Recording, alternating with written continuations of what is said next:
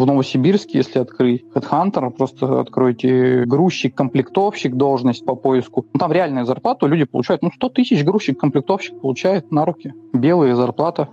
Просто тебя в какой-то момент вот э, вызывают и дают дополнительное соглашение к трудовому договору, и в нем написано, что ваш оклад пересмотрен, вот оно счастье. Потом ты получаешь квиточек и такой, ага, достал свой старый диплом электромонтера и решил искать по нему работу, потому что зарплаты поднялись. В самом первом выпуске этого сезона мы рассказывали о том, как состояние российской экономики стимулирует рост зарплат. Мы получили много комментариев от наших читателей и слушателей о том, что происходит с зарплатами в их сферах, и решили записать бонусный выпуск с их историями. Привет, меня зовут Настя Якорева, я шеф-редактор экономики и инвестиций в Тинькофф журнале, и это седьмой бонусный выпуск нашего подкаста про российскую и не только российскую экономику в курсе рубля. В течение всего сезона мы с моим коллегой и со-ведущим Игорем Жулькиным рассказывали о том, что происходит с российской экономикой и обсуждали это с экспертами, экономистами и учеными. А в этом выпуске героями будут наши слушатели. Уровень безработицы в России в октябре 2023 года обновил новый минимум – 2,9%. С начала 90-х более низкого уровня безработицы в России не было ни разу. Поиск людей на ближайшие годы станет точно одной из главных проблем бизнеса. Чтобы нанимать и удерживать нужных специалистов, компаниям придется повышать фонд оплаты труда и придумывать новые формы мотивации. Зарплаты у востребованных специалистов должны будут расти быстрее инфляции. В первую очередь сейчас не хватает синих воротничков, то есть людей с рабочими специальностями или тех, кто занимается физическим трудом. Для многих это действительно открывает новые карьерные возможности. Вот первая история Семена из подмосковного города Пушкина. По образованию он электромонтер, но по специальности раньше не работал, а теперь оказалось, что такие люди на рынке в дефиците.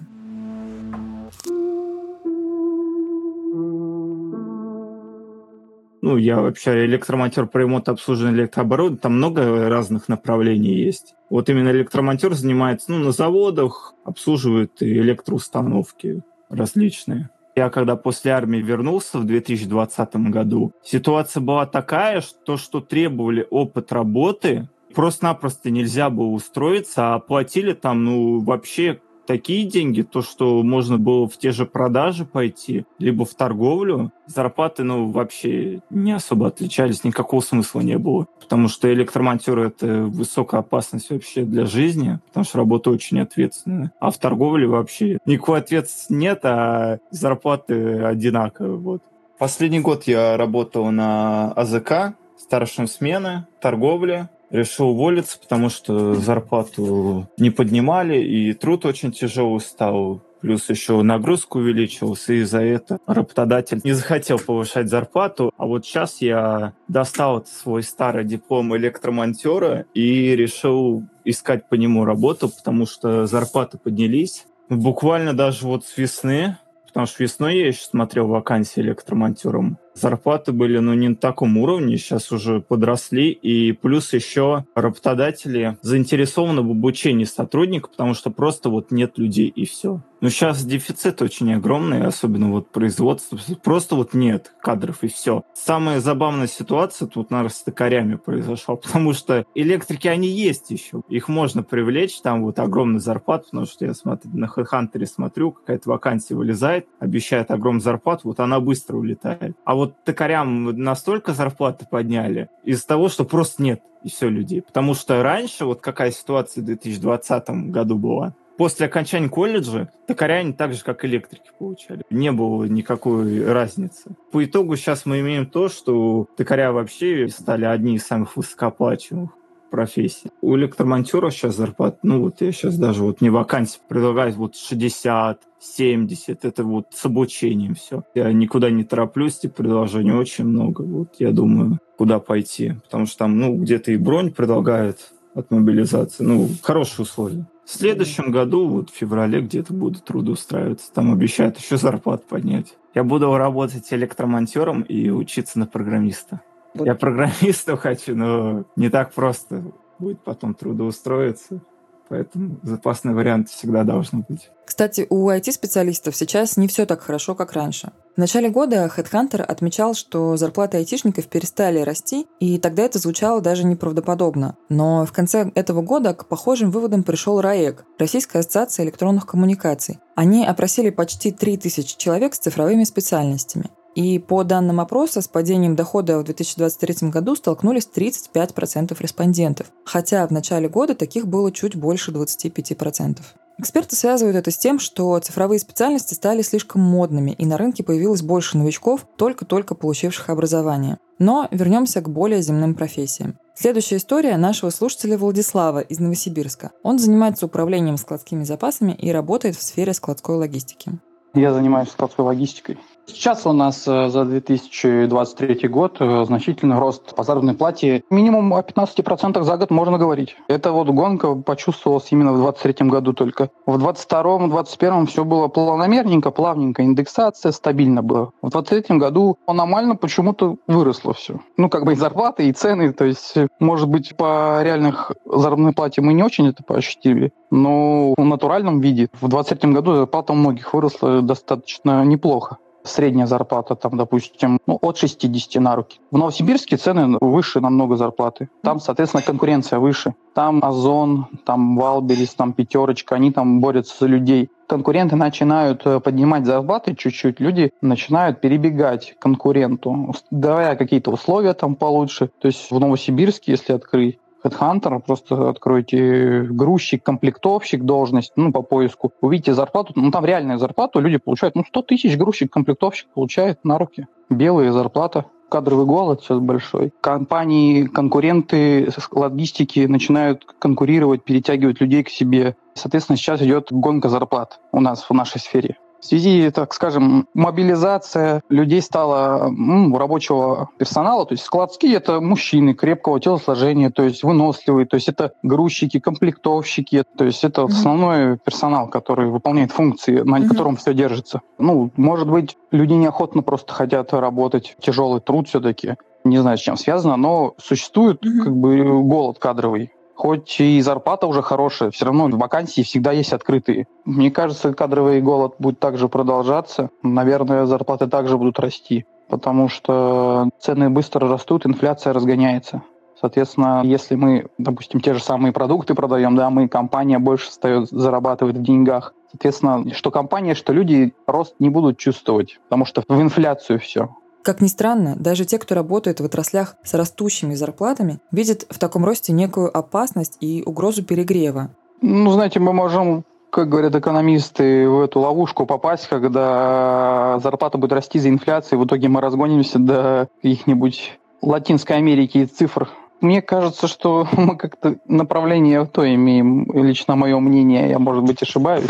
Цены действительно растут очень быстро. То есть, скажем так, вот возле дома есть КБ, это самый, наверное, популярный магазин у людей у нас здесь. Там лояльная цена всегда была. И там даже приходишь, постоянно ценники переписываются, растут, растут, растут. Мы говорим о обычных, о мясе, о яйцах. Там яйца вообще космос все, наверное, уже говорят и едет этот. Недавно зашел, там уже 120 рублей за ячейку первой категории яйцов. Хотя летом я в том же магазине покупал за 60 рублей. Если продукты и так дорожают быстро, 100% практически, ну, если мы берем яйца, то почему зарплаты не могут также расти? Ведь, получается, продавец получает денег больше, ну, это инфляция, то есть люди все равно есть не перестанут. Качество продуктов может ухудшиться, да, удешевлять начнут как-то, шоколадки вес уменьшают, молоко вес уменьшают, да, скрывают эту шрифляцию, так называемая, маскируют э, реальный рост цен, но как бы он все равно есть и будет. Нужно кардинально менять что-то, конечно, в экономике. Ну, то у нас святые головы есть, там они не решают это.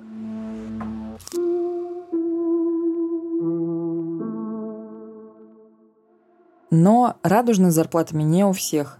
Еще в 2012 году при вступлении в должность президент подписал так называемые майские указы. Россиянам был обещан рост зарплат, доступная ипотека и даже уменьшение смертности от туберкулеза. К 2013 году школьные учителя, педагоги детских садов, преподаватели колледжей и культработники должны были получать среднюю по региону зарплату. А врачи, преподаватели вузов и научные сотрудники к 2018 году должны были получать в два раза больше, чем в среднем по региону. На тот момент, в 2012 году, врачи и учителя, наоборот, получали на 30-40% меньше, чем в частном секторе. Через 8 лет, в 2020 году, счетная палата пришла к выводу, что зарплаты у работников здравоохранения и образования действительно росли быстрее, чем в среднем по экономике, но в основном за счет сокращения персонала и увеличения нагрузки. Сейчас каждый год правительство тоже отчитывается о росте зарплат бюджетников. В 2023 году зарплаты бюджетников должны были вырасти в среднем на 8%, а в 2025 еще почти на 10%. Но по факту часто ничего не меняется. Дело в том, что еще в нулевых зарплаты бюджетников в ряде сфер разделили на две части – оклад и стимулирующую выплату за достижение определенных показателей. И при очередной индексации бюджетникам повышают оклад и урезают стимулирующую часть, а в итоге сумма не меняется. Например, об этом рассказывает наша слушательница Евгения, которая работает в сфере здравоохранения. В трудовом договоре прописывается сумма именно оклада. Я когда в 2019 году устраивалась работать в мою первую больницу, там было написано, что оклад у меня будет где-то в районе 25 тысяч. В 2022 году подписали дополнительное соглашение, оклад сейчас увеличили до 29. Но, естественно, за такие деньги работать в Москве мало кто захочет, тем более на полный рабочий день. Поэтому на собеседовании, когда договариваешься о другой сумме, имеется в виду, что ее тебе будут начислять какими-то дополнительными стимулирующими выплатами. Ее каждый месяц заполняет руководитель, он проставляет баллы. И разработаны критерии работы на практически каждого сотрудника. Руководитель в конце месяца выставляет вот эти баллы, и вот эта ведомость передается. И если у тебя 10 баллов, то ты как бы получаешь оклад и плюс еще еще какую-то часть. То есть приблизительно в 2019 году, то есть у меня был прописан оклад 25 там, тысяч рублей, то есть на руки меня получалось 85. Там есть какие-то критерии, просто, понимаете, их заполняет руководитель. Обычные сотрудники этот э, лист могут, в принципе, в своей жизни ни разу не увидеть. Но там есть какая-то эффективность критериев. Честно, я даже я его не видела ни разу в жизни. Я просто знаю, что он есть, потому что раньше собирали подписи сотрудников. Приносили иногда этот листик, и просили подписать. Ты так просматривал мельком, типа, а, ну везде 10 баллов, ладно, хорошо. Сейчас уже, по-моему, так и не делают. Я не скажу, какие там критерии, но если тебе, получается, ставят не везде 10 баллов, а где-то 8, то ты уже получишь меньше. Почему? А вот, пожалуйста, вот руководитель тебя оценил как стимулирующую, что вот у тебя вот по какому-то критерию будет не 10 баллов, а 8. Ты, допустим, опоздала один раз, вот уже не 10, уже 9. Вообще это должно быть прописано в коллективном договоре, но я так понимаю, это тоже документ, он хранится, его можно попросить почитать, но никто этим правом не пользуется. Поэтому, в принципе, все здесь больше завязано на честности своих отношений с руководителем. Ну, просто тебя в какой-то момент вызывают, тебе дают дополнительное соглашение к трудовому договору, и в нем написано, что ваш оклад пересмотрен, вот оно счастье. Потом ты получаешь квиточек и такой, ага. То есть вот у меня проиндексировали оклад, ну, я сейчас получаю на 2000 больше. Здесь, конечно, удивительная непрозрачность в начислении этой самой стимулирующей части. Но на самом деле дальше мы увидим, что в разных коллективах это работает по-разному. Вот, например, сельская школа, где стимулирующие выплаты для каждого сотрудника обсуждают на общем собрании. Рассказывает наша слушательница Татьяна, учительница истории и обществознания в сельской школе. Зарплата у нас состоит из двух частей. Основная и стимулирующая. И когда стимулирующую часть вводили, это были вполне такие реальные деньги, которые выплачивались за дополнительные активности, там подготовка к олимпиадам, каким-то конкурсам и так далее. И за каждую из этих активностей начисляются баллы. Получалась достаточно такая неплохая добавка по сравнению с основной частью. С течением времени происходит следующее. Когда речь идет о повышении зарплаты, то при сохранении общего фонда зарплаты нам просто повышают тарифицируемую часть и сокращают фонд на стимулирующие. В результате у некоторых зарплаты даже уменьшаются после такого увеличения. Вот в этот раз опять долго говорили о повышении, об индексации. У кого-то, вот как у меня, на 700 с чем-то там рублей повысилось, у кого-то на 500. В общем-то, это опять просто на уровне разговоров. Общий фонд остался прежним, нам опять просто урезали стимулирующую часть за этот счет, повысили оклады. В разных школах вот начисление этой стимулирующей части, оно по-разному происходит. Я знаю от коллег, что в некоторых школах просто директор решает, и это все очень бывает непрозрачно. У нас изначально это все обсуждается на собрании коллектива, и каждый о своих активностях заявляет. То есть мы заполняем листы самооценки, а потом мы выносим их на обсуждение на собрании коллектива. Боялись, что это будет очень жестко, потому что боялись, что все друг с другом переругаются. Но на самом деле бывают даже случаи, когда человеку напоминают, а вот помните, вы еще делали, вы себе это не записали. Есть вещи, которые не оплачиваются, но в то же время человек тратит на это какое-то время свое. Например, выступление на каких-то родительских собраниях общешкольных, когда это ложится на плечи кого-то одного, да, он с какой-то темой выступает и вот готовит это выступление. Получалось, что это было на энтузиазме и не оплачивалась стимулирующая часть, позволяла это учитывать. То есть за вот эти активности реальные деньги получались, а сейчас выходят копейки. И опять получается, что дешевле просто выполнить свои непосредственные вот обязанности и не впутываться в эти дополнительные активности. На старте вот у меня, например, бывали ребята, которые побеждали на областных олимпиадах, допустим, и у меня это доходило до 10 тысяч. По сравнению с моей зарплатой это приличные деньги. Сейчас вот у меня стимулирующая часть в моей зарплате 2 300, хотя у меня были ребята, которые на муниципальном уровне э, входили там э, в тройку на Олимпиаде призеров. То есть сейчас вот у меня полные две ставки нагрузка. Я получаю где-то 35-38 не так давно аж на федеральном уровне уполномоченный по защите прав ребенка из Ульяновской области президенту открыто сказала, что ну, такая зарплата, которую докладывают ему, она, как правило, за нагрузку двойную. То есть две ставки по часам. Почему это плохо? Это плохо, потому что совершенно некогда, в общем-то, готовиться нормально к урокам. Недаром ставка была утверждена 18 часов в неделю учебных, потому что она требует примерно 36 еще часов в неделю подготовки. А когда 36 часов уроков, то подготовка, конечно, страдает. Я думаю, это не секрет абсолютно никакой, ни для кого. Ну, у нас на высочайшем уровне заявлялось, что учитель — это скорее призвание, поэтому те, кто хотят денег, пусть в бизнес идут губернатор Оренбургской области. Правда, потом сказал, что его неправильно поняли, но на одном из, опять же, таких достаточно представительных совещаний сказал, что нельзя в школе увеличивать зарплаты, тогда туда не по призванию, а за деньгами все побегут. То есть это позиция чиновничества, как я понимаю.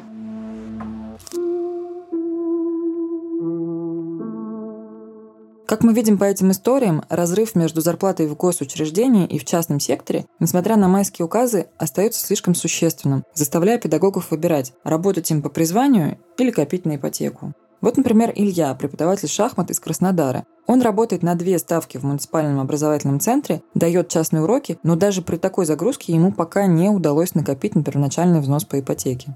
Вообще я работаю педагогом дополнительного образования в Центре детского творчества при Кубанске в Краснодаре. Я шахматы вообще преподаю. У меня сейчас 48 академических часов в неделю. Ну, можно считать, что две ставки. За них я получаю 50 с лишним там, тысяч до вычета налога. Угу. За две ставки. И это с учетом того, что у меня там какие-то всевозможные премии постоянно, то есть серые условно, да, еще что-то, выплаты, доплаты. То есть если бы мне приходили просто мои чистая зарплата, там бы была совершенно другая сумма, чуть ли не в два раза меньше. Это за 48 академических часов, это, ну, это очень много. Как и все, уверен, педагоги, частные школы, там какие-то частные занятия, естественно, это тоже, я это не включил в эти свои 50 с лишним тысяч, это я про белую зарплату. То есть вот за счет этого 75 выходит, да. Нет такого, что я захожу и не могу себе там позволить то, что я себе сейчас в данный момент хочу. Но, тем не менее, мне 24 года, и надо думать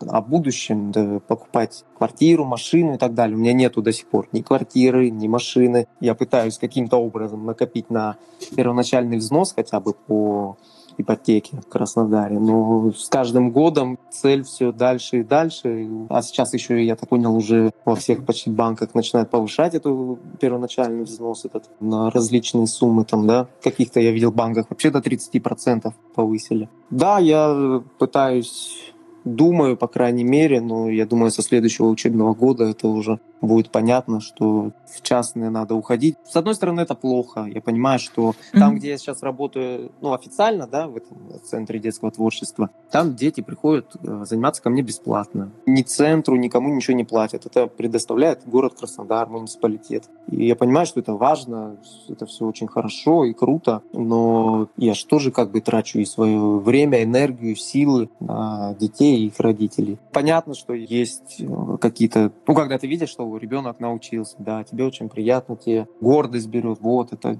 я не просто так здесь работаю, оказывается, я не самый плохой учитель, все отлично. Но и выгорание совсем другое когда в один момент ты просто все. И бывают же всякие дети-вампиры, назовем их так, которые с энергии просто забирают. И ты после работы выходишь в 7 часов вечера и думаешь, может, я не тем занимаюсь, почему вот этот курьер Яндекс там в такси едет, и он зарабатывает чуть ли не так же, как я, или больше, так он просто колесит на своем велосипеде. Ну, просто такие моменты, потом люди удивляются, ну почему же к нам в образование не идут молодые специалисты? Ну, конечно, они видят такие зарплаты, что им думать, какое будущее? Тем более со всех сторон там кричат, это не ради денег, это призвание. Ну, отчасти, ладно, может быть, я согласен. Не каждый человек сможет работать в образовании с детьми. Если уж пошел, то мне что теперь? Питаться, кушать призванием или настоящей едой? То есть вот такие моменты, они немножко иногда подстегивают к каким-то другим решениям насчет... Я не говорю там про увольнение условно. Я люблю свою работу. Я понимаю, mm-hmm. что это очень важно. Но денежный вопрос, он же всегда стоит. Очевидного решения у проблемы с зарплатами бюджетников пока нет. Более того, государство даже сужает перечень тех, кому индексируются зарплаты. Например, в 2024 году не будут индексироваться зарплаты чиновников, хотя предполагалось, что их поднимут на 4%. Тем не менее, в частном секторе рост очевиден, и многие активно этим пользуются. И, в общем, не зря. Слишком низкая безработица и перегруженность трудовых ресурсов будут тормозить экономику, а без экономического роста рост зарплат вряд ли продлится долго. Я хочу сказать спасибо нашим слушателям, которые поделились своим опытом. Мы будем рады вашим историям и предложениям тем. Пишите их в комментариях под этим выпуском или присылайте голосовым сообщением в Telegram-бот. Ссылка на него есть в описании выпуска. А с вами был подкаст «В курсе рубля» и я, шеф-редактор экономики и инвестиций в Тинькофф журнале Настя Якорева. Вместе со мной над этим выпуском работали редактор Олег Ян и шеф редакции подкастов Анна Болотова. Музыку написали Александра Шкарина и Николай Ананьев. А смонтировал выпуск тоже Николай Ананьев. Это бонусный выпуск нашего первого сезона, а послушать весь сезон целиком можно на всех доступных платформах. В следующем году мы вернемся к вам с новыми сезонами.